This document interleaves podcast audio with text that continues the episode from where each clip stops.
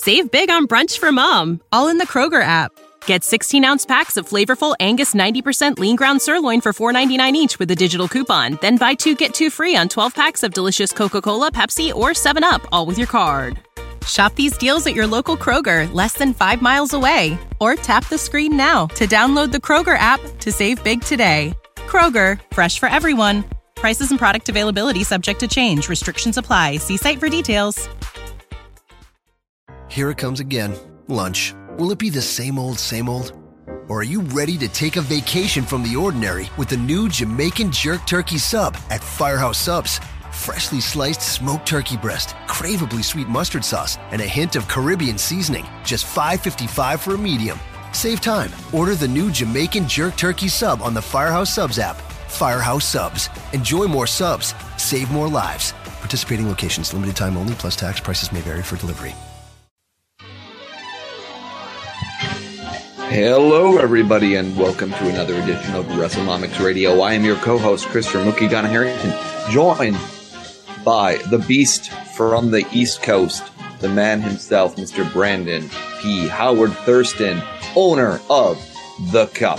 Brandon, how are you doing today? I'm great. I'm back from my trip to uh, Kansas or Connecticut or wherever you were saying I, I, I was. Maine, Maine. You went to Maine. I was in Maine for Limitless Pro Wrestling this Limitless Wrestling this past uh, what, what day was it? I can't even keep track of the days. It was Friday. Wasn't it Friday? It was Friday. We left at So like you said it was eight hour drive down. yeah, it was uh we left at 5:30. No, no, we met up at 6:30 a.m. and uh, I didn't get home until about 11:30 a.m. yesterday. So I was gone for over 24 hours. And I'm Who drove? uh, I made Daniel Garcia drive all the way there, and then uh, and then uh, I, I drove like for three hours back, and then Jay Freddy took over and drove the rest of the way back. Well, he drove to Syracuse, and then I drove from Syracuse to Buffalo. So was, yeah, they, they were very nice, and they took the. It was all my car, but yeah, they they took the wheel for a lot of it, and I took naps and stuff. Got very little sleep the night before, but I slept in this morning. Crashed as soon as I got home yesterday. And I'm feeling a lot better, but it was a great experience. And it was the furthest, I was thinking about this last night. This is the furthest I've ever been away from home to wrestle. First time I've ever been in the state of Maine. And of course I was traveling with, uh, these three guys from Grapplers. Puff, who you may have heard of, the, the big guy Puff. Kevin Blackwood and Daniel Garcia, who travel like almost every weekend. They're really working hard on the indies and, uh, it was great to finally get out there with them on a, on a really good show, Limitless. It was like a really a, a strong super indie crowd. I really enjoyed, uh, working there. And, uh, crowd was super hot. It was like this. I heard you even. You, Wrestling Observer itself was in attendance. the Wrestling Observer slash Figure Four Wrestling uh, Universe Empire was in the building. Josh Nason, I got to meet Josh Nason uh, in person for the first time, and uh, and Mookie has gone black. I don't know if he's still with us here. Mookie, are you still there? Yes. Okay, I'm good. nodding my head. Okay. And, uh, see, but yeah, the crowd was really hot and, uh, it was in this like old downtown Portland, Maine building with chandeliers and old paintings on the wall and it was gaudy and it was great and it was, a really good experience. We wrestled Jay Freddy and John Silver, the Thick Boys, and we won and I think we'll be back at Limitless Wrestling regularly. That's, and that's me in a tag team with Daniel Garcia called the Shooting Gallery. Well, that sounds exciting for you, but that sounds like a lot of miles to be putting on there for your your car. So perhaps uh, if you live somewhere between Maine and Buffalo, and you would like to get some private one-on-one time with Brandon Howard Thurston, Russell WrestleNometrician, you can uh, set up a, a spot for him to stop and tutor you on the way to uh, Maine, uh, maybe once a week or once a month. Yes, that would help with my expenses. Um, I, we, we will have to privately negotiate a, uh, a, a tutoring rate by the hour. But yes, And do you you you, you got tutored recently? Uh, some, there's some pictures on social media of Mr. Luke Harper from Rochester, New York, coming all the way to the worst city on earth, Yes. Buffalo, New York, as he will tell you. for some reason he came to Buffalo, New York. We were actually in Lackawanna. The school is actually in Lackawanna, which is like t- two miles from the city limits. But, uh, yeah, he came, came to Grapplers and he, we did like a, kind of like a normal night of training, except for like everybody and their, you know, brother was there. It was like 35 pe- uh, people. There's a picture. And I think, I think if you count the heads, like 35 people are there. And, uh, cause they all knew he was going to be there. And, uh, we did 11 practice matches and we taught some fundamentals to newer people as well. And he, you know, he chipped in and he gave a lot of people good feedback and, you know, everybody really loved it. We did like a two hour Q and A with him too. Did you get him to bump? No, no, no, no. He did not bump. And I saw both men and women at the uh, training session there. Yes, and, and she helps with uh, that's Kate Carney. We she helps with um, teaching fundamentals and stuff too. That's awesome. And Brandon, now that you've conquered Maine, what is the next state on your uh, goal here? Is it going to be uh, you? You need to get back to Philly so you can wrestle Onita. I am open for bookings against uh, Atsushi Onita. My fee is very high though because Onita is very a very very scary person, very scary man. But uh, no, I don't know. I'm going to PWR uh, next Saturday in Erie, Pennsylvania. To dominate that state again. I, might even win a title. Title's on the line.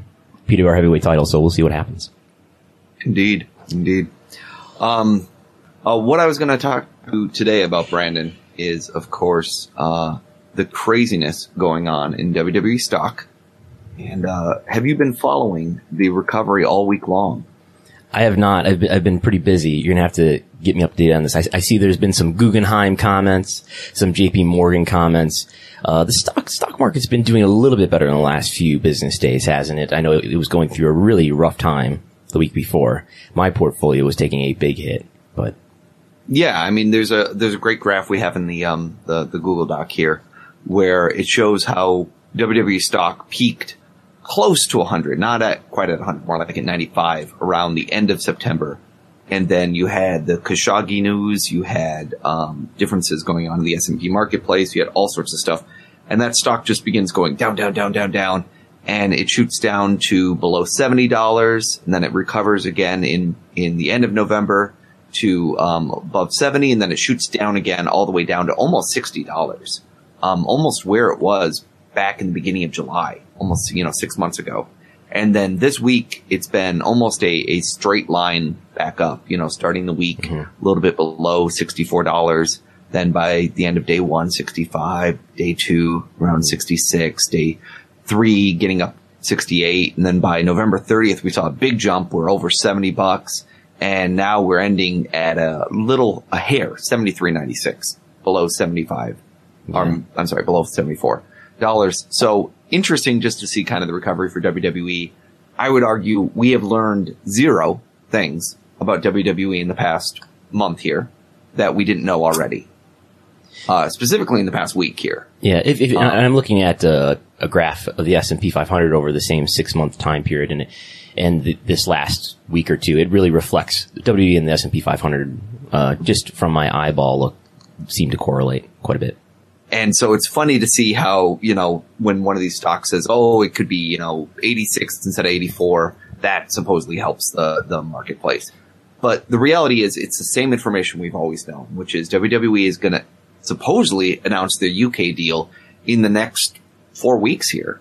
Uh, you know, the, the, we were hearing more and more news about what's happening with NXT UK, um, with, you know, all the different people that are, are now kind of getting more and more exclusive contracts with Pete Dunne and Tyler Bate and Trent Seven and Toni Storm and Rio, Rio Ripley and Eddie Dennis and Dave Mastiff and Jordan Devlin and Zach Gibson, James Drake, El Ligirio, uh, Mark Andrews, Joe Conners, Mark and Joe Coffey, uh, Wolfgang, Travis Banks, Flash Morgan Webster. I think T-Bone is in there somewhere.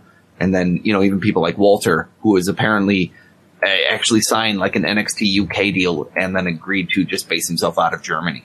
Yeah, Um, Mookie just mispronounced about half of those names, so apologies to those wrestlers out there. No, But- no, no. Mookie correctly pronounced all of those names. Unfortunately, the UK pronunciations have not yet fallen in line with standard American English uh, as pronounced perfectly by Christopher Mookie Ghana Harrington Yes. every single time. But we have no no idea. We have no clues yet about what the UK deal is, and they've they've promised they've been promising this for like a year, right? That they're going to announce a, a new UK TV deal by the end of this year. And as you said, they've only got four weeks to, to go here. Though we do have, um, George has got a big talk coming up. The UBS talk Ah. this Tuesday, this Tuesday in New York or something. And you know, there's one less trading day this week. That's right, because George H. W. Bush Bush passed away the other night, and um, they're going to close the market on National Day of Wednesday. Mourning. Yeah. Yeah. They, uh, they canceled the stock market for a day, which I was unaware it happened. That was news to me. Do they do that when when presidents die? Do they do that I for Reagan? and they did it when Reagan died. They Okay. did it when Ford died. They did it when, uh, even when Nixon died. Oh wow, okay. So, yeah, it's it's it's not. We don't have like a completely strict rule that says you have to do this, but it has been the policy of the New York Stock Exchange basically to do that. Okay. So it says he's uh, expected to talk at 1:45 p.m. Eastern Time, the 46th annual UBS Global Media and Communications Conference, New York City, um, and uh, it should be available online for us to listen in on. Um, and so I have a feeling next week's show is going to be probably dominated by that discussion. Yeah, it, Uh, th- there's there's a webcast link on the on the corporate website for WWE already, so I expect to be listening to that live. Yeah, and and usually you and I will listen to that. Um, I found this UBS conference to be kind of the kickoff of conference season. Is usually you kind of have this December through like March where there's a couple conferences where the, those comments coming. And of course, this was really exciting five years ago, six years ago when we were about to kick off the WWE network and we were getting more and more hints about what was going to happen. Um, it's, it's kind of quieted down in recent years about having big revelations. But, uh, one, one point that I keep trying to make to everyone is that WWE having two co-presidents in Michelle Wilson and George Barrios is a very new thing. This has not been going on for a year. This started in, I think, February of this year. Yeah. So we're barely a year into this new reign and you'd say, well, what, what's different? What's changed? And I'd say very little yet. But what they're doing is they're building the bricks, um, position by position, ecosystem by ecosystem, tranche by tranche, or, uh, uh, whatever George's, uh, phrase would be, but to build what a new version of what WWE Network is going to become. And so I'm really curious to see what implications there is around just his strategy focus because you can't rely forever on the idea that you just got a big TV rights deal and that's going to be worth a gazillion dollars and uh, that's all you have to do. And in fact, I was thinking about it this morning and one thing I, I'm curious about is whether or not WWE is going to get all that money that, that they think they're going to get From what?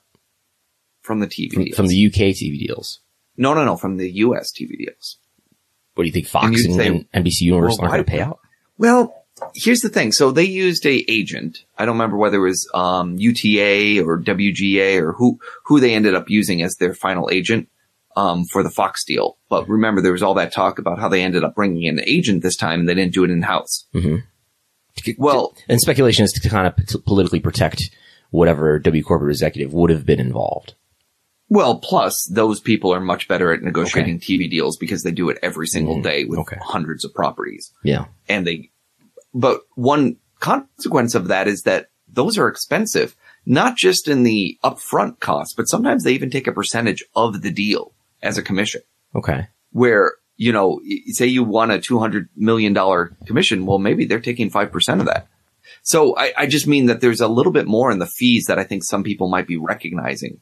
Um, because they might be assuming, oh, all that money's going to go to WWE. And there actually might be some that's going to kind of middlemen in a way that it, it was just kind of striking me today when I was thinking about it. And the same thing might be true in the UK deal and the India deal, depending on whether or not they're, they're, um, you know, working with other people.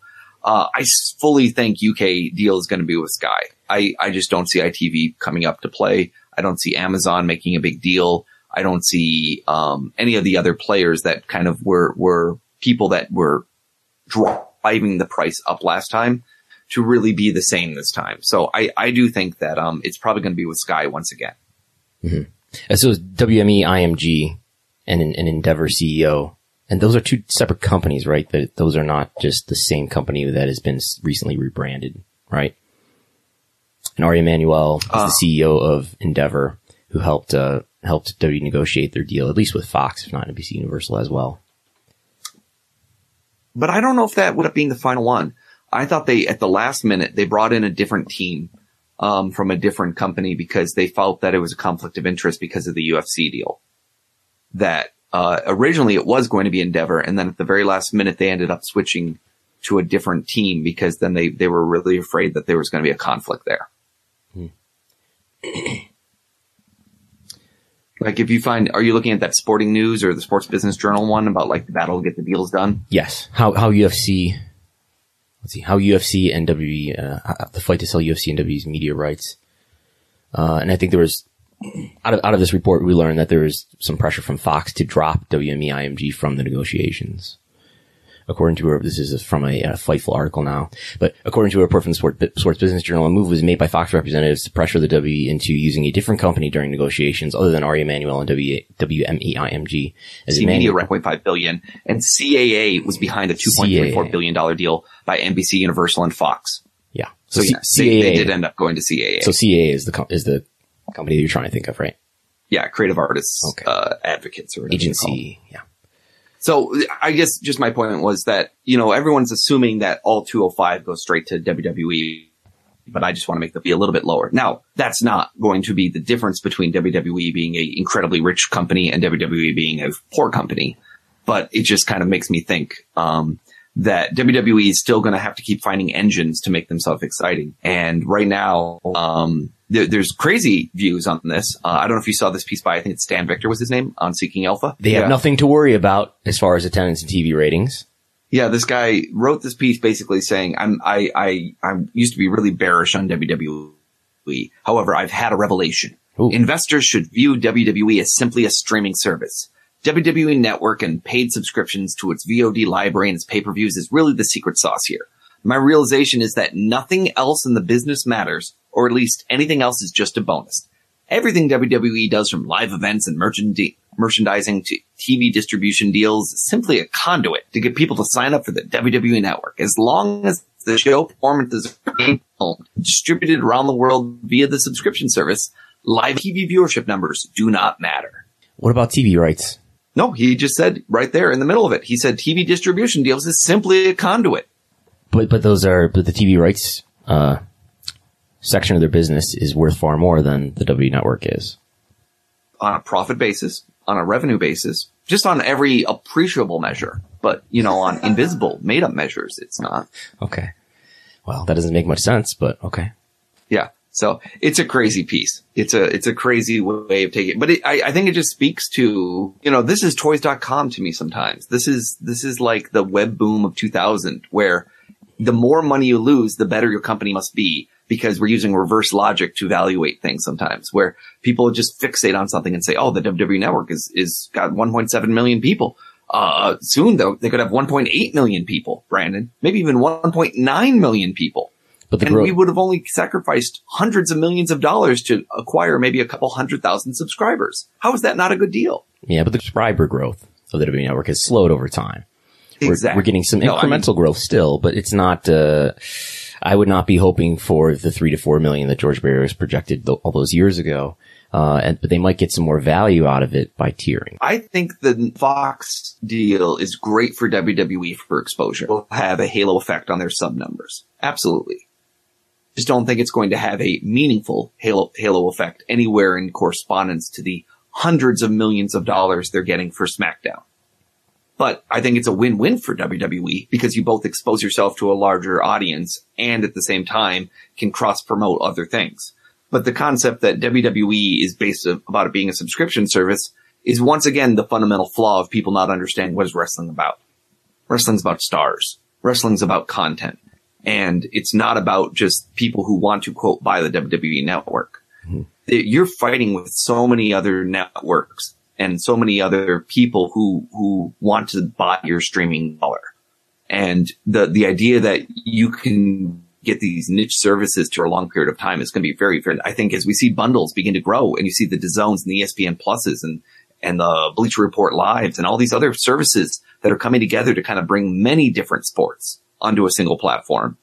You know, these, these niche corners are going to have to either be the MLB TVs, the absolute premieres of their world, or they're going to have to fold into somebody else. I've said it before. I always thought Flow, FloSports was a great acquisition target for these companies that want to kind of expand their library very quickly. Um, and if you were trying to look at the, uh, the viability of the, the model of FloSports, you might be better off just thinking of it as a startup that's waiting to be acquired by a Google rather than looking at it as someone who wants to be the next Facebook. So I, I was just really intrigued by the fact that we're back up to $74. I have to believe the UK deal is going to get people excited. Um, it'd be curious to see whether or not George has anything to say about that um, by the December 3rd or whether they will have the a deal announced. I, I just feel like we're already at the point here where it's going to be later and later and later in the year. Um, I don't think they have any more big uh, UK tapings going on this year though, right? It usually happens in November. No, they already did, they already did them in November, and they'll be back in April. That's the, the Yeah. international touring schedule. And then don't they also have the takeover in January? They announced a takeover in January. That's right, they did. So I don't know, maybe, So- uh, but that'll probably be NXT stuff. You know, that's what they do. They they bring over NXT It stuff. will. I mean, that, that the only the only counter to that could be is if they really wanted to, you know, make a big splash, you could include the UK TV deal as part of that UK takeover in early January.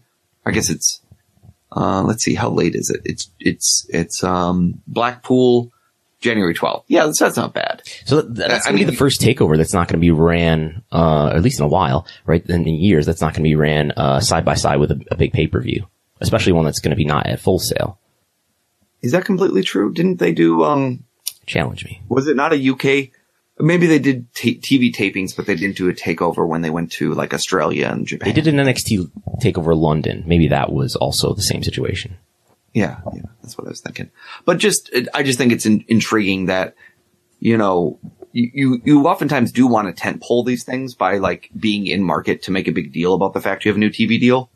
And yes, they can just send somebody over to go do it, but I could also see them maybe trying to piggyback the two to say, Hey, we have a new big deal. And still there's a, a big question looming about whether or not they would throw an NXT UK type television program onto UK television and then maybe make that just a higher tier opportunity here domestically or something. Yeah, you never know. You never know.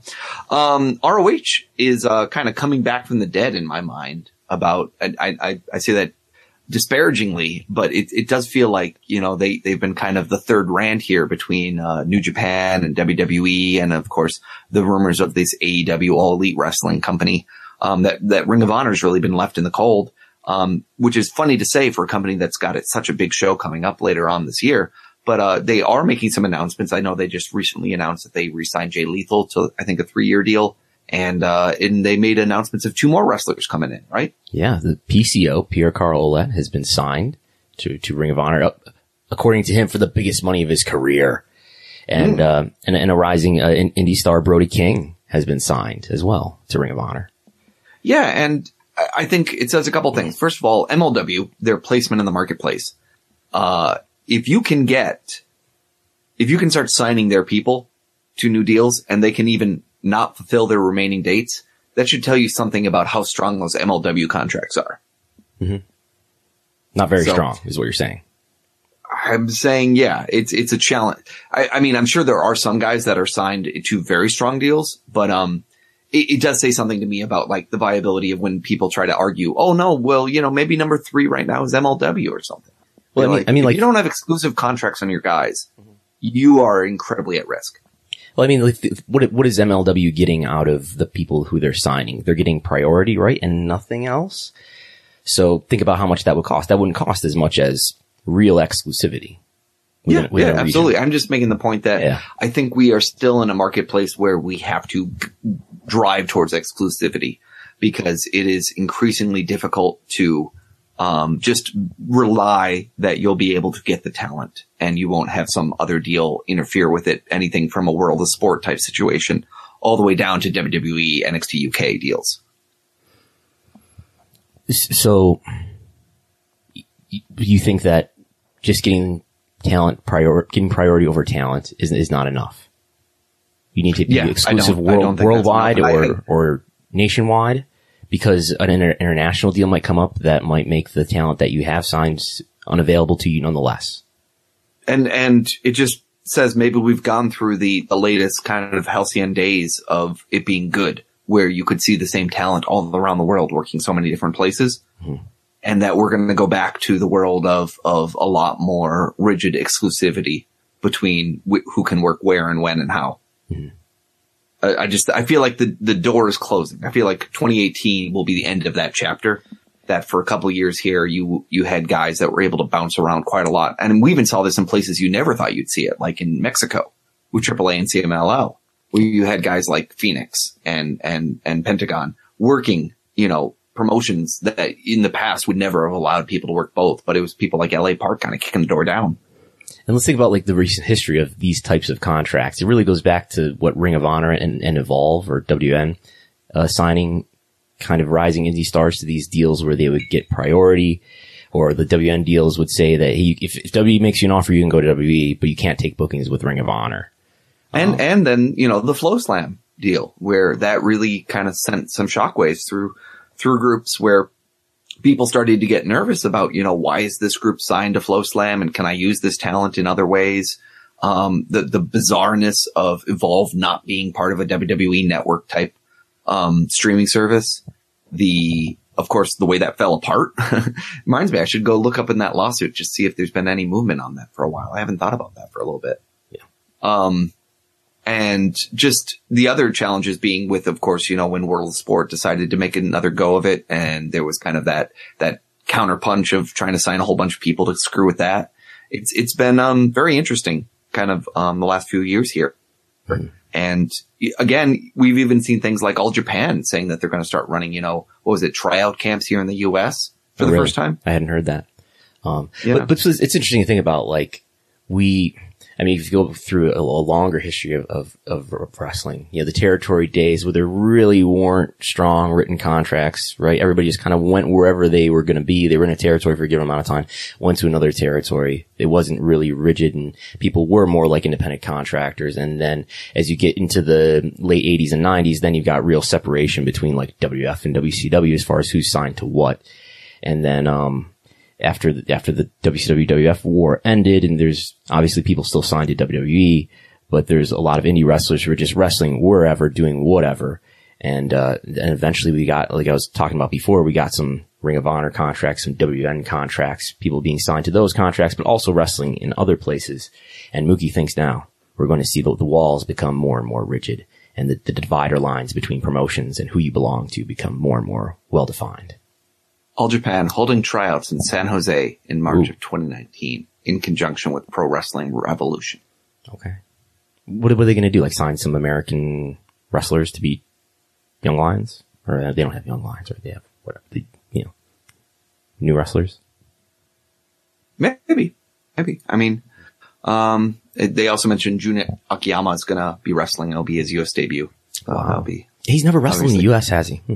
Yeah, that's what everyone keeps, keeps being like, what, is that really possible? And they keep like trying to, trying to play the game out in their head to say, is that really true? But, um, Yeah, because he never did any of that Ring of Honor stuff. Misawa, Kobashi, and Kenta and Marufuji did, but, but Akiyama did not. Yeah. And, uh, so that's, I just think that's interesting that, you know, we're even seeing, and I, I'm always curious about those kind of tryouts, whether or not they, oh, whether they're marked tryouts or not, where, you know, do they really have a plan for what they're going to do with you? Or are what's they the going to take the one or two, uh, gaijin who they already, you know, normally would take over? Yeah, what's the fee? Um, Is that there a fee? have connections with people. Is there a fee? Um, it, you know, it just said email. It, and if you're listening, you want to do this tryouts at pro wrestling revolution.com. Limited spots available. Um, this was posted about a month ago on Reddit and, uh, I know I've heard some other t- chatter about it since then. And, uh, he will also be taking part in the All Japan Pro Wrestling tryouts. So best of luck to Akiyama. I hope he makes it. He's going to be trying out himself for his own promotion. I'm hoping. I'm Okay. hoping that's what that, the language means. Okay. Okay, let's talk about MSG and NXT. yeah. So last week, you and I were we were befuddled. We were um, confused. We were uh, disoriented and perplexed on whether or not NXT and MSG were going to be running head to head.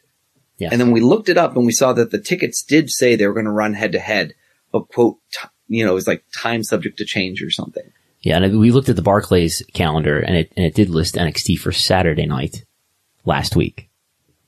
But as of December 1st, which is yesterday, it did say that WWE has, has switched it up and they have mentioned that it will now, NXT TakeOver New York will be held on Friday, April 5th. The Hall of Fame ceremony will take place on Saturday, April 6th.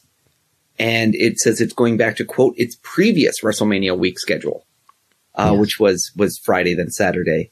And it's interesting, of course, because the MSG show, uh, will be going head to head, in fact, with the Hall of Fame ceremony instead of the uh, ROH and New Japan Pro Wrestling G1 Supercard at Madison Square Garden on Saturday night.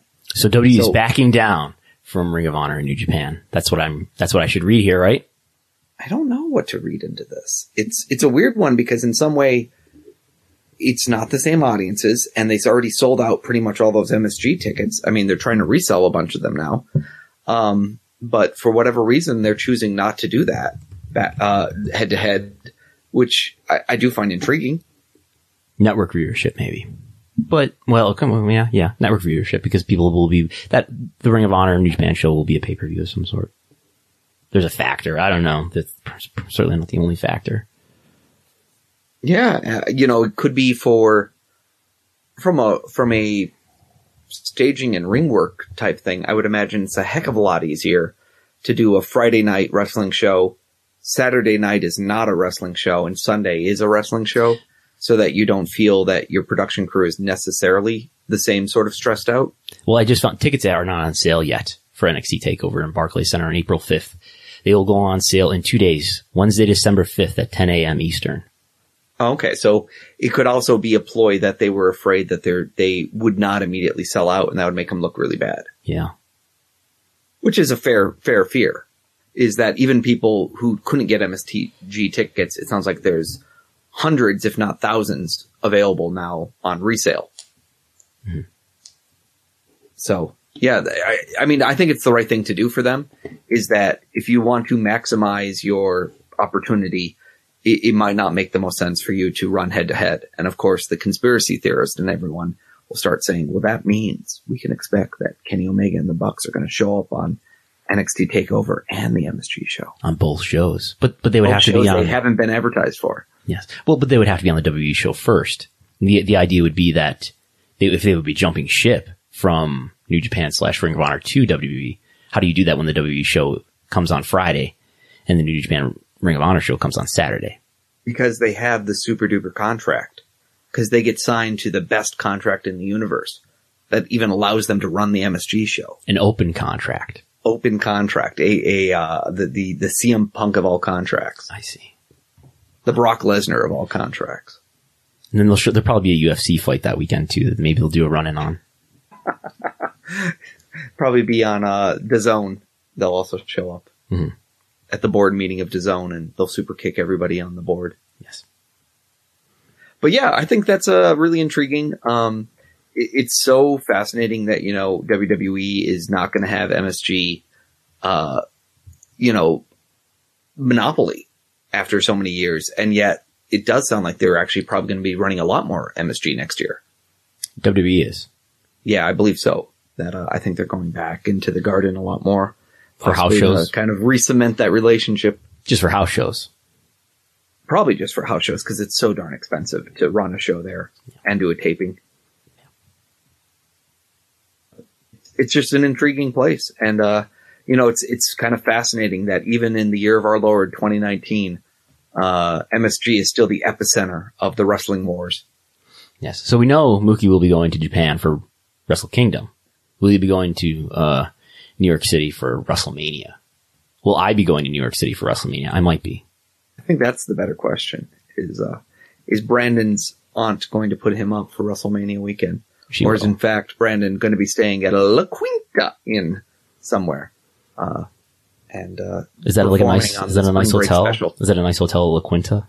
La Quinta is that a nice hotel he has? Is that a nice hotel? I don't know. I stayed in the Econo Lodge for last WrestleMania, Yes, you did. and that was quite the challenge, as Mookie says. That was a challenge. Um, I stayed at a uh, Sheraton uh, this past week. I was in San Diego all week long, Hmm. uh, stuck in a hotel room. You were you were uh, monitoring the border situation, weren't you? my, you know, truthfully speaking, there was no less than 50 customs and border guards staying in our hotel. Wow. So like every day, like 50 guys with guns and heavy artillery would like come piling out of the car, out of the elevators and like jump into a bus and then take off and then come back that night. Weapons in the hotel. Kind of. Wow. Yeah. And, and it was just like, I, I guess they're like reservists who got called in or something. It's crazy. But yeah. Um, no, no, the, the parting gift was of course Marriott having a giant data breach on Friday. And so as I, as I woke up, it said, you know, 500 million people's identities leaked by Marriott. including your credit card number. Uh, it includes a lot of data and of course they, they have no clue how much information it would include. It's probably been dump- dumped into a Google sheet by now and shared. Well, I mean, it's one of these where they say basically they, they probably got the encrypted version of all the credit card numbers. Hmm. Now the question is, did they get the key? Hmm. We'll never know, but you know, cryptocurrency. Um, I'm joking. yeah, so that was that was my week in San Diego. I don't know whether I'm going to go to WrestleMania or not. I haven't I have not made that decision. I'm actually it's I'm the sort of guy that I have a very difficult time kind of bringing my life past a certain milestone where I kind of fixate on that milestone. Mhm. So for me it's like that trip to Japan. Okay. That's a cool weekend. That's a big week for me and so that would be really cool. But my birthday's right after that. My wedding anniversary's right after that. There's a Mm. whole like anniversaries of other stuff right after that. So it's going to be a really busy couple months for me Yeah. right after that, but I'm not focusing on that at all. I'm just like get to Christmas, spend a week with my family, spend a week in Japan, figure out what happens after that. Now, here, here's I what I'm banking on. I'm, I'm hoping that by April, there will be so much talent signed to various exclusive contracts that uh, to to to populate all of these indie shows with talent, they'll, they're going to have to call me up. I'm gonna they're gonna have to reach for the bottom of the barrel here, and somebody's going to pay pay my way to New York City. I don't think it's the bottom of the barrel. I think it's the top of the cup, right? Whatever you say. It's right behind you. It's right over your, uh, so people can't see here. Brandon has, has festooned the cup with Christmas lights. What a word. and like streamers at this point. And that's a there's like idea. a little like flashing like beacon next to it. So it's very distracting when Hmm. you're watching him on the Google video. None, none of this is none of this is true, but it is inspiring, and uh, I may be going to to a store later, if not today, tomorrow, to buy some Christmas lights and to wrap this trophy in. That's a great idea for social social media purposes, because as you know, to be a professional wrestler who has any success these days, you have to be astounding on social media, and that includes that may include Christmas lights blinking if possible. I think your whole gimmick should be that you're the cup master. And like you, you not only, you have the big cup here, but you come out with sippy cups, you come out with plastic cups, you come out with commemorative Coca-Cola cups. No, now you just, not now you've gone too far. Not now you're flanderizing the gimmick. Not no. and, but the whole idea is that you, you evaluate the, uh, the caliber of your opponent and then you decide the type of cup that they are worthy of competing for against, uh, someone who is as, as talented as you. No, I've I've already tuned tuned you out. I'm not doing it. I, I feel like a I feel like a uh, uh, idea machine coming from grapplers and, and knowing how they must feel. Yeah, th- this is probably why George Barrios has no creative input because these are probably the sort of ideas he's coming up with. He's pitching to Vince McMahon. how dare you? Um, speaking of creative ideas, uh, new legal filings this week. I know I'm not always the best. I've been posting these over on the Reddit uh, we have.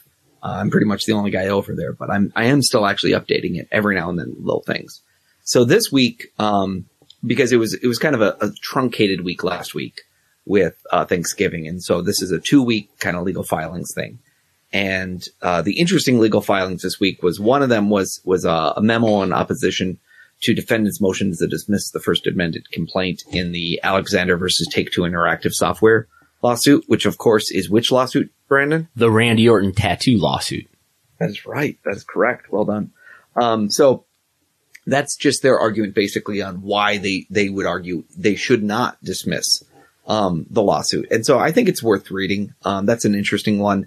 Makes a lot of references to what is it called? Solid Oak Sketches, which is the other kind of famous tattoo lawsuit going on right now against like NBA 2K, um, over, I think it's LeBron James, uh, tattoos and very similar kind of uh, scope on things. So that's one that's worth reading. Um, there was a lot of minor filings in the Johnson versus Flair case, which is the uh, ex-husband of Ashley Flair, um, who's suing her over kind of what she wrote about him in the book and defamation and all these other things. And um, up until now, he's been kind of pro se as a lawyer, but it looks like he might have finally got himself a lawyer. So I'm glad to hear that for his sake. He's not just writing his own complaints anymore. I'm hopefully it's a it mentioned someone who is appearing on his behalf, and so uh, just for the sake of people, I think doing the best job that they can when it comes to legal actions. I, I don't think being pro se is a good idea usually. Um, there was some filings in the Global Force Entertainment versus Anthem Sports. Um, a lot, basically by the GFW, GFE, whatever you want to call it, Jeff Jarrett's side of the business um, response in opposition to the motion to dismiss for the lack of jurisdiction, motion to dismiss the plaintiff's claims for lack of personal matter jurisdiction. That's one filing. Mhm. Basically, if you recall, do you remember what their argument was? What Anthem's argument was? To dismiss the case? Yes. Uh, no, I don't. They said we're Canadian. Oh, okay. Uh, wrong. Yeah, you don't have jurisdiction to sue us. Yeah, you. They just basically said we're we're Canadian. You you can't sue us in Tennessee law. We're Canadian. We're We're, Canadian. we're above the law. And so, so, so basically it's, it's their argument that no, there is a, a matter of personal matter jurisdiction. It doesn't apply to them. And then they also had another one. There's, um, response in opposition to the dismissal to failure to state a claim and or lack subject matter jurisdiction by Global Force Entertainment. So, um, those were interesting little filings. Uh, nothing, I mean, like earth shattering or anything, but if any of you are lawyers out there, these are the longer filings that sometimes a little bit juicier in terms of the, the academic arguments back and forth, which, you know, ultimately they play a huge role. They're, they're not as sexy as, uh, you know, what the, the dirt you want to find in a wrestling lawsuit is, but they're going to play a much bigger role in terms of whether the judge keeps the lawsuit or throws it out. And then, uh, Kyros had a little bit of activity in this past week here. Um, one filing was, uh, or one blog post was all about water polo. Water One of your polo. subjects. Yeah. And basically this argument about apparently some water polo players, um, sued over, uh, basically concussion from 1990. Let's see, what, what year was it? A 16 year old, uh, daughter got a post concussion syndrome. Um, and USA Water Polo, uh, was liable for her injuries, uh, in 2014 in a tournament. Uh, and basically, according to at least Kyros' interpretations of things around gross negligence, that in fact it worked. And so then he has this graphic here that says water polo equals legal rights. WWE wrestlers equal no legal rights. And he's used a very old WWF logo. Um, like the WWFE logo from like 2000, 2001. for some the WF scratch logo. yeah, it's a it's a weird one. Um, he also filed a. Uh, I mentioned a while ago that he had filed a whole bunch of appeals, and he did a a blog posting where he in fact um, listed all the different appeals uh, that he did, and so it's the William Hayes appeal, which is uh, Billy Jack Haynes, um, the uh, Russ McCullough, My, Matt Weiss, and Ryan Sakoda, which is Sakoda from the very short-lived um, Sakoda Tajiri faction. Um, Matt Weiss or Weissy, I think it's Weiss is how you say his name, is Luther Reigns, or Horshu is the two names he's known by. And then Russ McCullough is also known as Big Russ McCullough, and he was a, uh developmental guy, and uh, actually has has one of the worst stories in there where he he claims basically as a punishment. I think Rikishi came in and beat the crap out of him with a chair as like Yeah. a, a combination like know your role and a uh, you know hazing type thing, and he got injured pretty bad from that. In training, that happened. Um, no, it was actually it happened on a show, Okay. It happened on like a developmental show. like a developmental Yeah. show out in California when they had um, what was their California one? The, the one Cena came from. You you Oh, uh, yeah, UPW. UPW, Ultimate, Ultimate Pro Wrestling. I think it was a UPW show. Okay. Um, and there also was an appeal there for Cassandra Frazier on behalf of Nelson Frazier, which is of course Viscera, Big Daddy V, whatever you want to call him. Mabel. uh, Mabel. Yep. Um, then you have Evan Singleton and Vito LoGrasso, which is of course Vito LoGrasso, better known as you know Vito, um, Vito the dress wearing freak, Vito from the Baldies, etc. And then eh, or um, uh, Skull Von Crush. You want to go way back in the day, and then Evan Singleton, um, developmental wrestler. Um, then you had uh, and Evel, Evan Singleton, as I will also mention, is the guy who I think is doing all the bodybuilding contests now. And there's been back and forths about whether or not he's you know too injured to do something in fact he's lots of pictures of him doing bodybuilding now. Um, there's the john laurinaitis and 59 other people versus wwe and vince mcmahon which is the road warrior animal on down. And then um, there's the sanctions. And then there's a question about the sanctions appeal and the dismissal of the laurinaitis case so he filed basically um, it, it's called a form c. And the for the second circuit court of appeals this is all about the concussion lawsuits. So he put onto his blog all the form c's for all of these different cases that i just mentioned here. And each one of them runs probably 300 pages um, because it's a combination of all of the um, all the people involved in the case which sometimes is very long just to list that plus the appeals plus all of the uh, rulings that they're appealing plus the um, docket itself with the name of like all the different actions that happened in the case.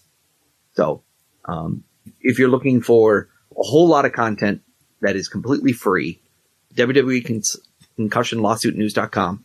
You can watch the video that we covered on uh, this show. Uh, I think on the free show, in fact, um, a couple weeks ago. Uh, he he keeps reposting it and putting it higher on the blog. So when you open the blog, it's always the first post.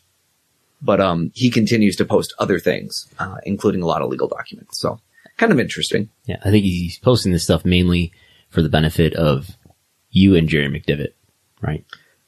We we're the two people that appear to be reading it the most, possibly with Bix as number three. Yes. I think I think it's just the the three or four of us these days. But I mean, uh, he's posted some interesting stuff, like, like all the Chris Benoit stuff he posted, um, you know, including Chris Benoit's contract, which you know is is one of those things where I was like, wow, this is really interesting, and just in this day and age, just completely flew under the radar. But um, you know, for a guy who who tracks down wrestling contracts all the time, it's very interesting to me. And he posts a lot about other cases that he thinks are are analogous to wrestling. So NCAA performers and water polo or college wrestlers or or NFL lawsuit, anybody else who who appears to have a similar case. And and what's happening in those cases and how different they are than what happened in the WWE case. Mostly like athletes involving uh, head injuries. Yes. So, um, that's one thing I just wanted to cover quickly is to say we do have a Reddit. It's uh, reddit.com slash r slash WrestleNomics. and uh, I'm still periodically putting things up there. And we will probably put some more stuff up there around the uh, George Barrios talk this week. Um, that will probably be a good source for for uh, transcript and other things that we might post in in addition to that, uh, along with uh, being on Twitter. And I'm very disappointed to say I did not play any role in breaking this case because I uh, I I do love kind of zooming through websites and trying to find interesting links. But uh, it appears all the XFL cities have been announced.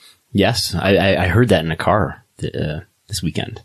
So they are Buffalo, Rochester, Syracuse, Lackawanna, Niagara Falls, Mhm. Albany, Mhm. Schenectady, Mhm. and uh, uh, Covington Heights. All, all, all upstate New York cities, as, as it just so happens. I just made up that last city. Yeah, it's not even a real place. But Oh. um, no, they're really they they actually are Dallas, Houston, L.A., New York, St. Louis, Seattle, Tampa Bay, and Washington D.C. So these So- are all cities that have NFL teams. Um, not all of them still have NFL teams though, do they? You're asking the wrong people. I, th- I think think, that- does uh, does LA have a football team right now? What an embarrassing question to ask. Well, aren't they getting the Rams? Isn't that the whole deal? Yeah, L.A. Rams. The Rams are in, in LA right now. Yes, Yes, they are. So so every city here has a football team. unless I'm mistaken, it's the Rams are moving. No, no, that was that was a different thing. I'm all confused. Yeah, we are the worst people possible to talk about football. But I I think that the interesting things to me are are number one, I'm going to be fascinated if any of these um, cities also kind of double up to be WrestleMania cities, because it's well known that WWE was in fact kind of sharing resources with the XFL side to help kind of negotiate some of these things, including using some of the same people that negotiate the, the WrestleMania stuff. So WrestleMania is happening in New York this year. There's no Minneapolis here. Minneapolis didn't get an XFL team. They didn't, and and I'm not surprised they didn't. Um, you know, if anything, I'd expect them to to go more to warm weather cities as much as they can. No- no New Orleans here. aren't they trying to play between like February and and and and June or something? Spring football. Yeah, so it's it's not the most glorious time to be in the in, in the Midwest. Um, but yeah, I'll just be curious to see the crossover between the two. We're still waiting, of course, on the next WrestleMania announcement um, for uh, what's coming up in the coming years. Uh, there's always, of course, WrestleMania is a big rumor, but you know, if if you Google right now Minneapolis WrestleMania, you know what comes up most? What? uh, Jer- uh, Jesse Ventura was recently in town to talk to our governor elect Tim Walz. And of course, every time they ask, like, Jesse, what are you doing? And he's like, well, I'm, I'm in the same shape I was in when I was a, uh, a Navy SEAL. And they're like, why is that? And he's like, well, you never know what you got to be ready for. Could be the presidency, could be WrestleMania. And he has to be in physical shape to, to become the president. Oh, he He seems has to be in Navy he- SEAL he- shape. I think I think that's part of part of his gimmick is that you know to be Well- he's always got to be ready. Well, the, the, the job of president seems to have changed quite a bit in the last two years. So who knows what it will involve? Who knows? Especially a guy who lives most of the year in Mexico. Is that where he lives now? Yeah, yeah. He moved. I mean, maybe he's back in the U.S., but for a while there, he was living in Mexico mostly. He believes all sorts of conspiracy theories now, doesn't he? Oh yeah, yeah. Uh, he's he's he's always been a a piece of work, put it that way. And uh, what's we just had, I think it was the 20th anniversary of his uh, inauguration, Mhm. and one of the pieces I will say that was very very entertaining is they had on his um, chief of staff, and they said to him, "Well, you know, a lot of people compare Donald Trump's election to Jesse Ventura's," and the chief of staff goes off, and it's a pretty entertaining thing Oh, where he just he just he does a really good job of like just breaking down the like 30 differences between Ventura and Trump. And you, you cannot agree with a lot of things that Ventura believed in, but there's also he was also a lot he he you know people forget that he used to be like a mayor of a town and has had an extensive military experience and did a lot of other things in his life prior to kind of running for governor Mhm. And so he he he was probably um un, underqualified in some ways, but he was also very very in, integrated into political atmosphere at the time here in Minnesota. And and people kind of forget how like it was a third party run and like we were kind of very split in Minnesota at the time, which is why it ended up working out and then all the all the crazy things that happened. And a lot of it just came down to he was very unwilling to negotiate with people for favors, but he was very willing to negotiate with anyone. you weren't living in Minnesota at the time that he was governor, were you? No, no, I didn't move to Minnesota till 2006. So he was already well done by then. But I've, um, but I've talked to a lot of people, and in the middle of that was when um, a, a man named Senator uh, Wellstone died, and so that was a big deal because he he died in a plane crash. It was really bad scene, and then Governor Ventura, and then they got into big fights at the funeral and all that. And my wife was working on the campaign for Wellstone at the time. Oh. So she was very uh, integrated with kind of what was happening there. And so I've talked to her a lot about that time. Oh, Yeah, almost everybody has a Jesse story. I'll say that much. Even to this day. Uh, the only other thing I want to talk about was just, um, you know, every six months or so, I like to just go on scholar.google.com and I just type in pro wrestling or wrestling or, or something of that fact. And then you can filter how old the articles are. So, you know, a lot of times I'll just filter it to the last year or the last two years just to see what is the new scholarship that has been posted about wrestling in the last couple years here. And um, there's there's a amazing array of things that has come out in the last couple uh, years here. Some of which um, seems like it's really good. Some of it which seems like it's ridiculous. And these are mostly new seems- articles. Then this is not from. These are mostly new articles within published within the last few years. Then Yeah, this is like 2018 articles, almost all of them. Okay. I don't think a single one of them are articles that have not been that I've ever talked about or seen before. Mhm. You know, one of them was uh, called "The Native American Playing Indian: Internal Colonization and Professional Wrestling Rhetoric," um, and that was specifically about Tatanka.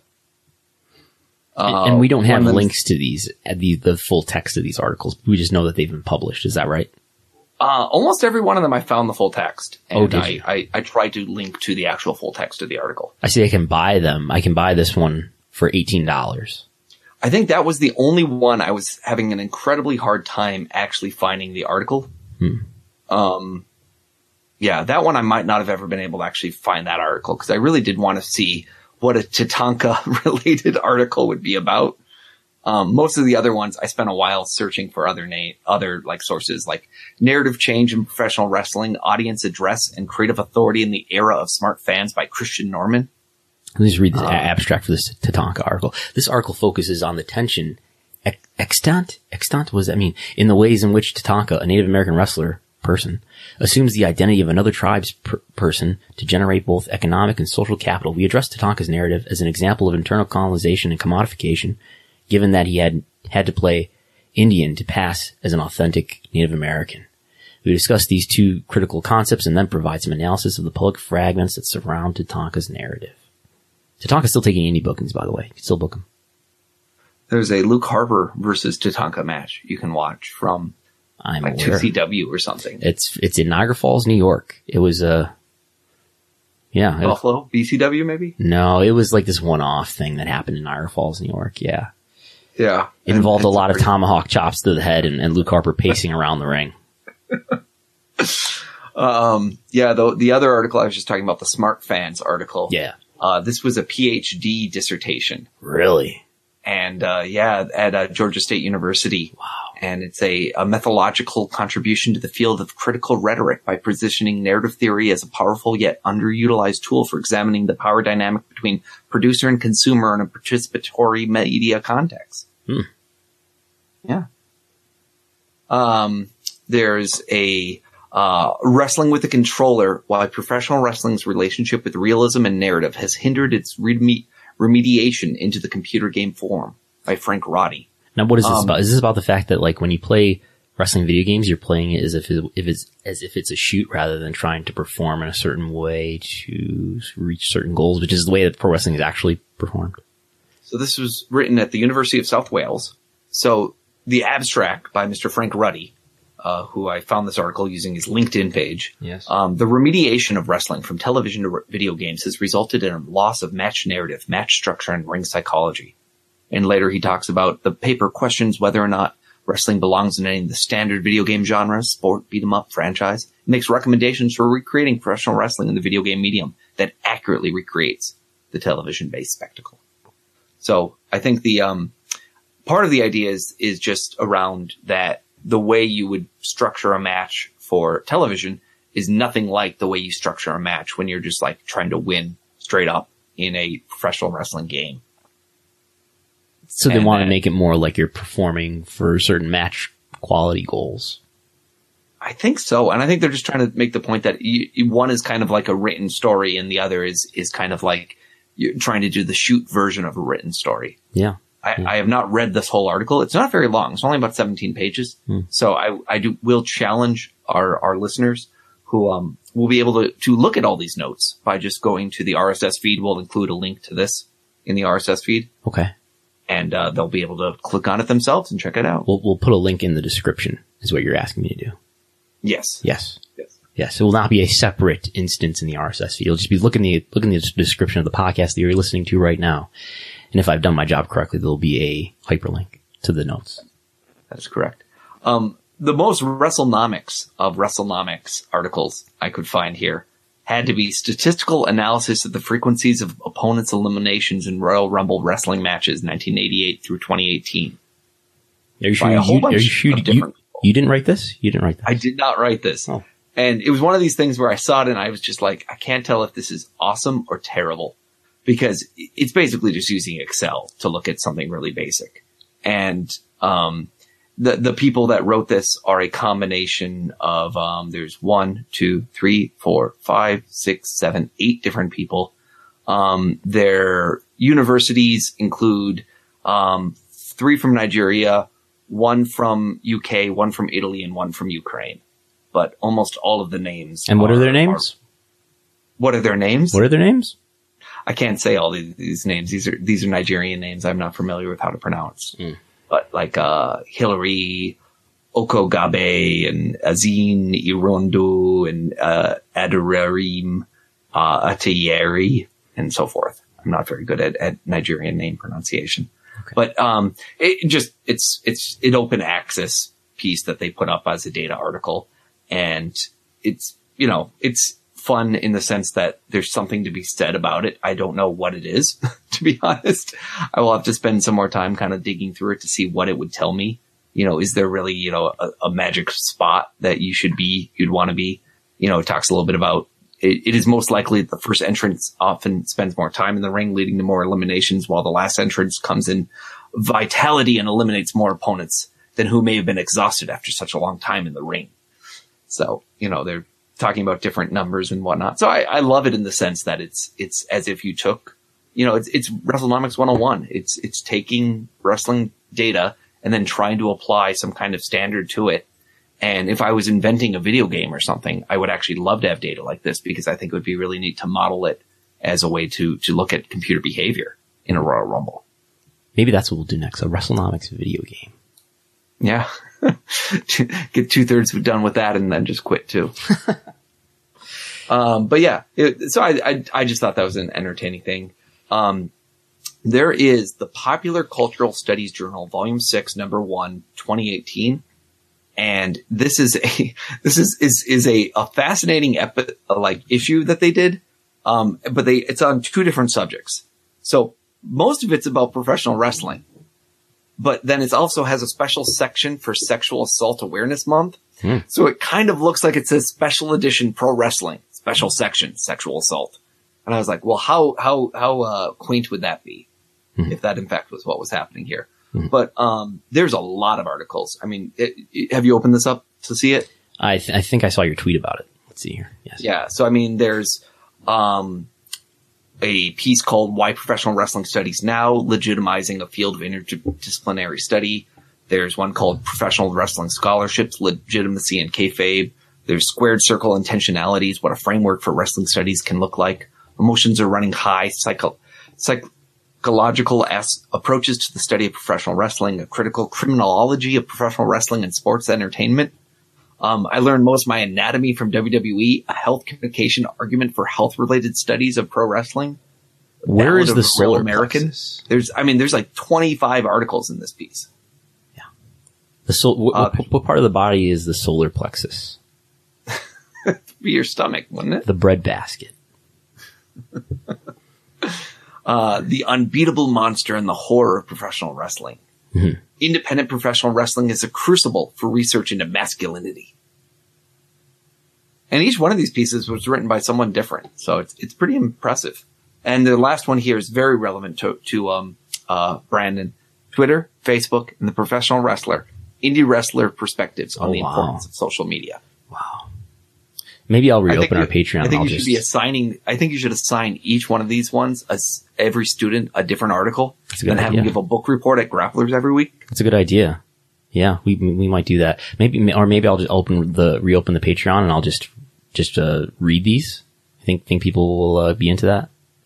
If you just read them and talk about them on each show, Talk about. I think the I think the um the authors of each these pieces are dying to talk to someone about it. They would love to have someone interview them about their piece. Mm-hmm. I think that would be a great thing. Would it be just Brandon interviews the people from the Popular Cultural Studies Journal, Volume 1, 20, or Volume 6, Number 1, 2018, and uh, just talks to them about what they were saying in each of these articles.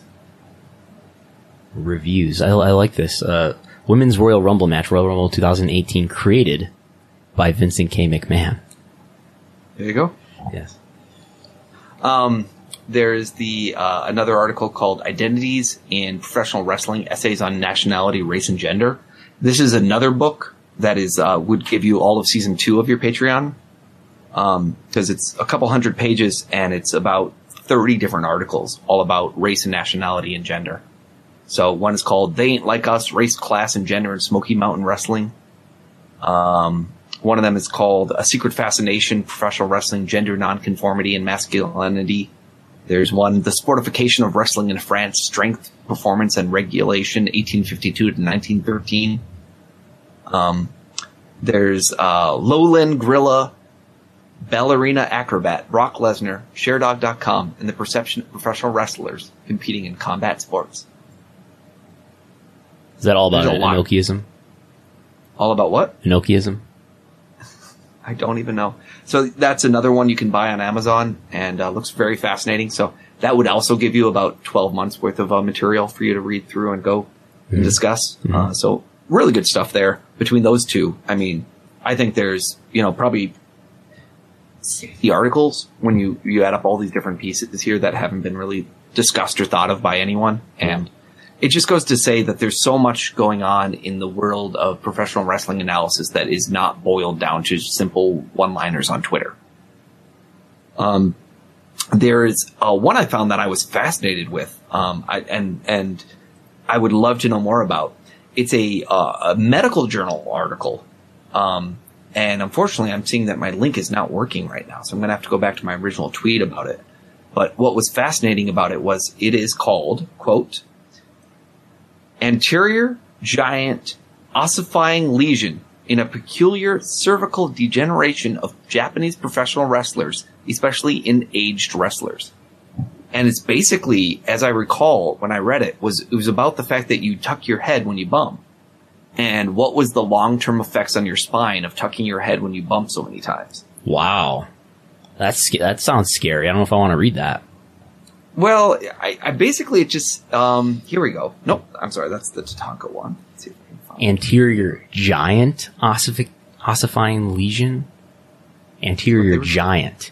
Yeah. So it's a um it appears to be a biological reaction to reinforce the anterior aspect of the cervical spine of professional wrestlers who routinely defend themselves in a flexed neck posture against their opponent. The present results suggest that the risk of CSI, uh, which I, is a, a cervical spine injury, is not increased by spinal can- canal stenosis accompanied by AGVOL, the anterior giant ossifying lesion.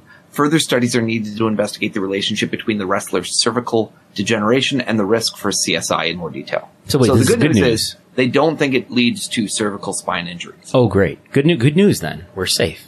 Yeah, but the bad news is it does say that there is something weird about the spine of wrestlers who take a whole lot of of bumps and tuck Yeah. their chin a bunch. Well, we got weird spines. That's not the worst thing, right? They're just Yeah. weird. It's okay. But, to, uh, it's okay to be weird. I think they said they they followed something like 13 Japanese wrestlers for like the course of like 15 years. So I would just love to know who was on that list. Like, are we talking, you know, is it Curryman? Are we talking uh, Akiyama? Are we talking Tabita? Yes. Maybe uh, maybe a little Onita. Maybe. Hopefully Misawa is not one of those data points. Yeah. It's actually the first thing I thought of when I when I saw that. I was like, oh no, Tyson Kidd and Sawa. We've seen guys who you just all in one take one bump and then it goes. Yeah. And I, and I guess, um, Perro Aguayo Jr. Yeah, yeah, another good example. Um, and then this last one here, uh, critical feminist hope, the encounter of neoliberalism and popular feminism in WWE 24 Women's Evolution. And what is that about? Uh, it was a paper published um, by Rachel Wood and Benjamin uh, Litherland, um, and she she writes much more about feminism and sexual health, and he writes a lot about uh, professional wrestling and sometimes in the UK professional wrestling.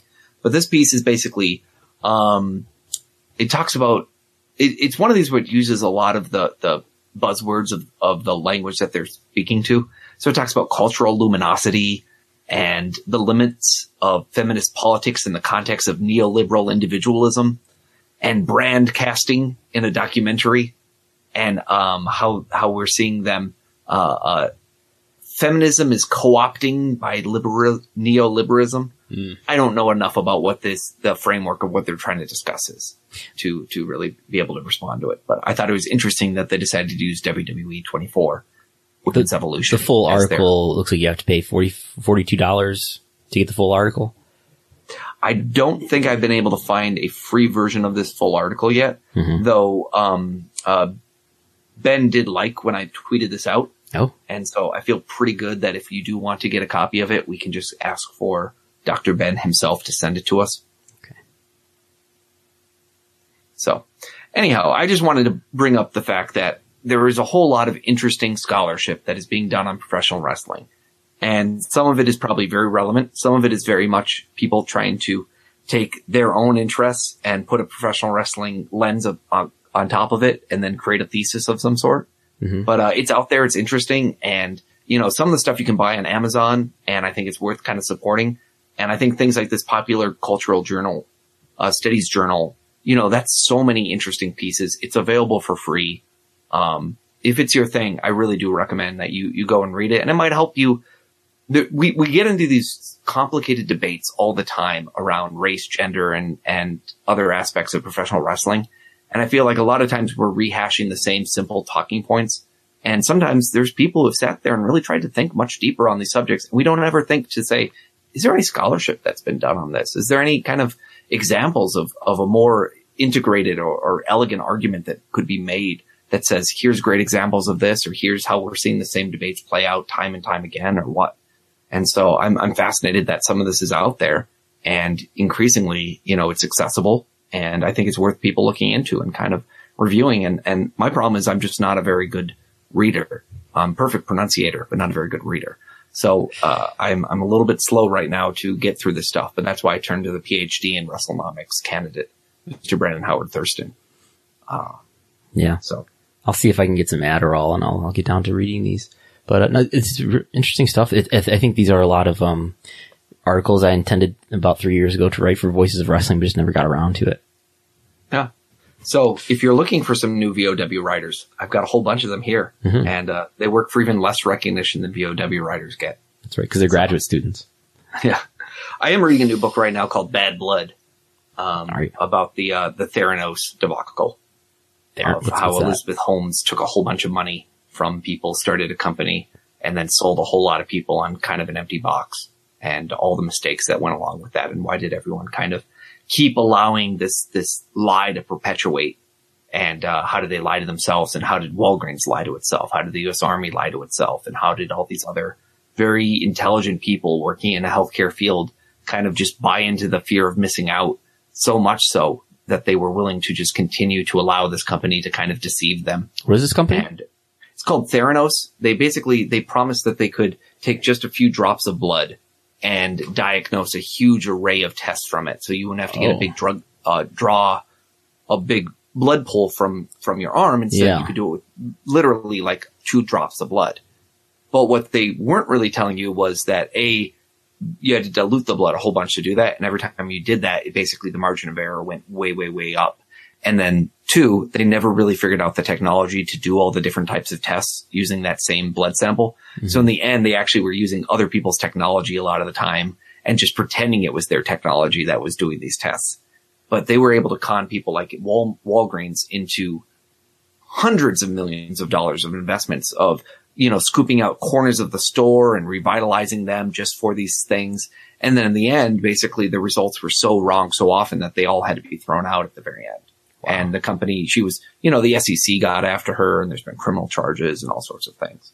But it's, it's this fascinating thing of basically she saw herself as the next Steve Jobs and everyone around her kind of bought into the cult of personality that was happening. And, um, it's, it's just kind of another great example of, of just how kind of if you if you live in an environment where everybody just kind of says it's okay to move fast and break the rules, especially in healthcare, it's so dangerous to operate in that way, and the ramifications can be so deep depersonalized that everyone can kind of just try to come up with their own narrative of why what's happening is okay and the new normal is all right, and it can just continue to spiral, and these very powerful people can get conned just like everybody else and every everyone from you know, you know Larry Ellison up to I think Henry Kissinger ended up being kind of like uh, pulled into this thing. Really? Wow. Yeah, so it's it's a pretty fascinating taste. So it's called Bad Blood. It's a pretty good read. Uh, I'm enjoying it very much right now. Well, luckily, Qu- Quest Diagnostics is still in business, isn't it? Yeah, and that that was one of their main competitors. Oh, That okay. they were very Yeah. very paranoid about any information leaking out to. Wow. Yeah.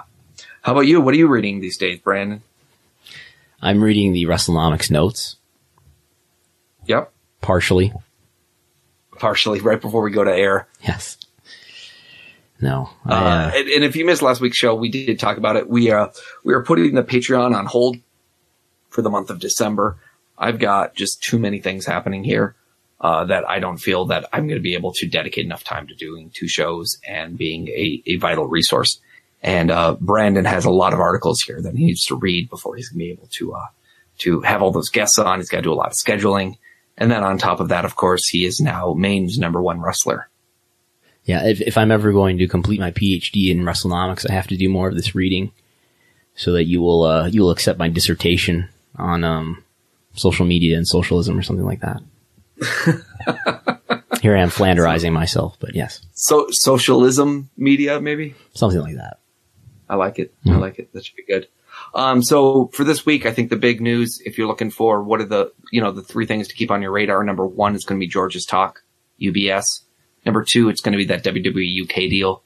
And then I think number three, just in general, it's going to be the, um, the WWE stock price. And is there going to ever be anything new that it's not just being driven by the S&P 500 really, or the Dow Jones or something else, but is there actually going to be any news that's happening here? And, uh, you know, again, mix match challenge. It's just one of these deals where it just blows my mind that they're able to get as much buzz as they get on this thing for something that produces so little effect in the wrestling community. Well, it's Facebook. Everybody's excited about Facebook. Um, They are, and there was a good piece actually. I wish I'd included it in our, our reading list for this week here about um, Nicholas Deaton's piece on on Facebook Watch. Did you see that?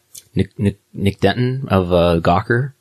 No. What? Who? Who do I want to claim? I- Nicholas I- De Leon? I I do this to Nick every week.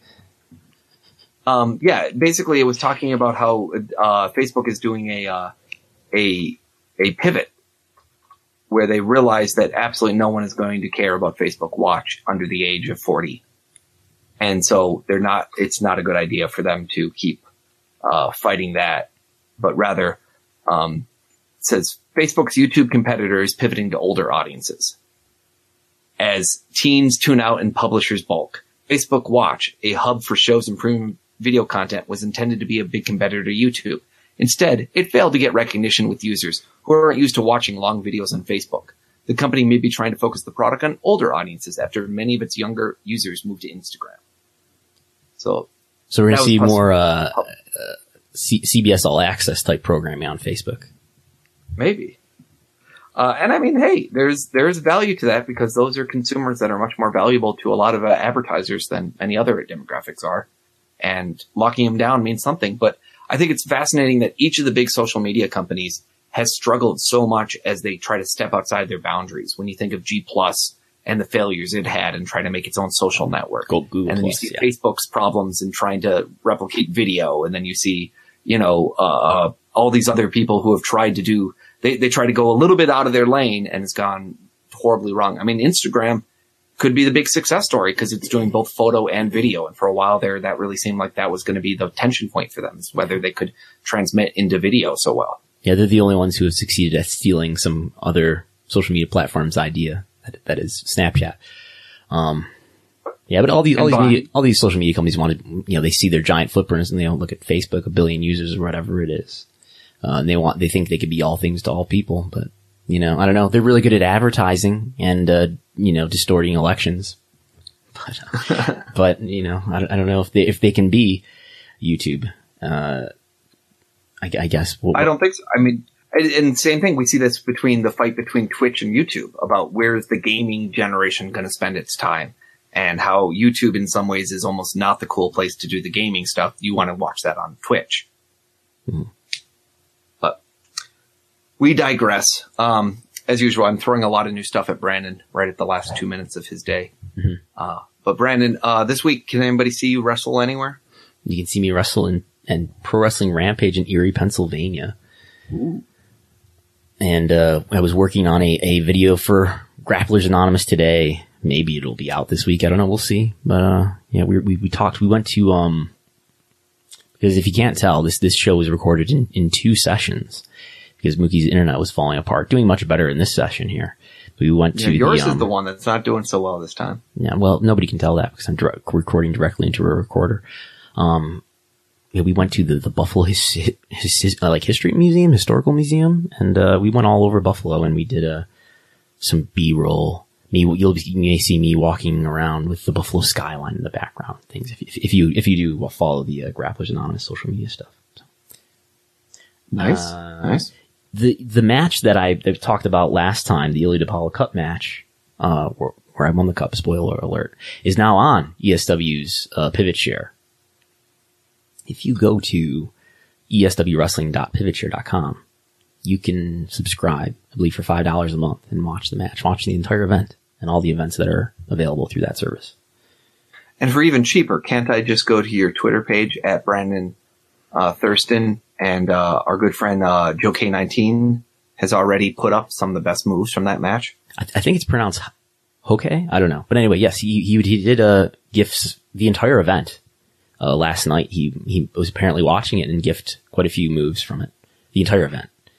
And so there's this nasty German, German suplex Liger bomb package pile driver combo from Daniel Garcia. Yeah, I figured and you enjoy the that. poor twerp who this is all happening to. Would that be you? That is me. Yeah, that that looks most unpleasant. Yeah, Was this feedback or payback by any means, possibly of you giving him an exploder about an inch of his life from uh, the corner? it certainly was. Does that look all right? I thought we could have been closer to the uh, to the corner. I'm always. Uh, To the corner to even closer. I think you would have thrown him over the top ropes if you had done that. oh, you think so? Well, okay, that makes me feel better then. All right. Yeah. No, it looks good. It looks really exciting stuff. Yeah. You're like, like three and a half inches away from the corner.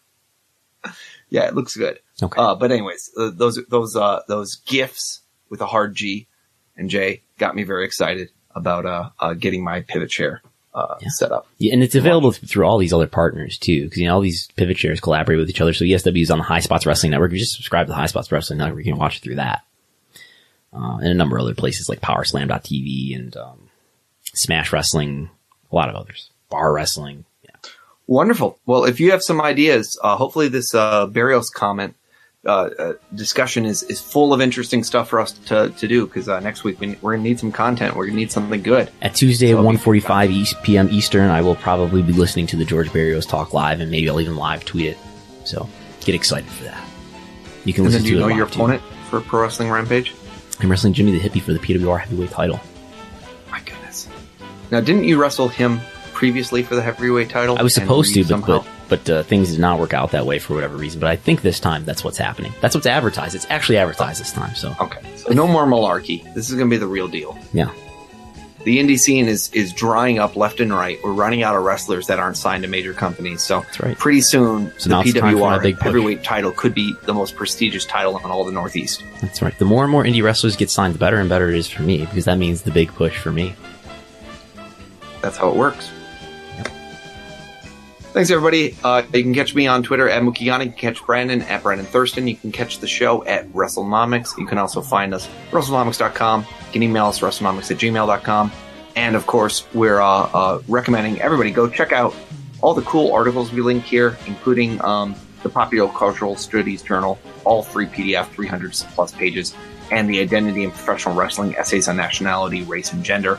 Amazon link. I think it's only 10 bucks to buy and uh, definitely looks like a good Christmas gift for that wrestling fan you want to just sit there in the back of the room and think for a while before they open their mouth again. Have a good And, day. and we are giving away the notes for free this week. Usually we do tho- those are only for subscribers, but there are for everybody this week. Merry Christmas.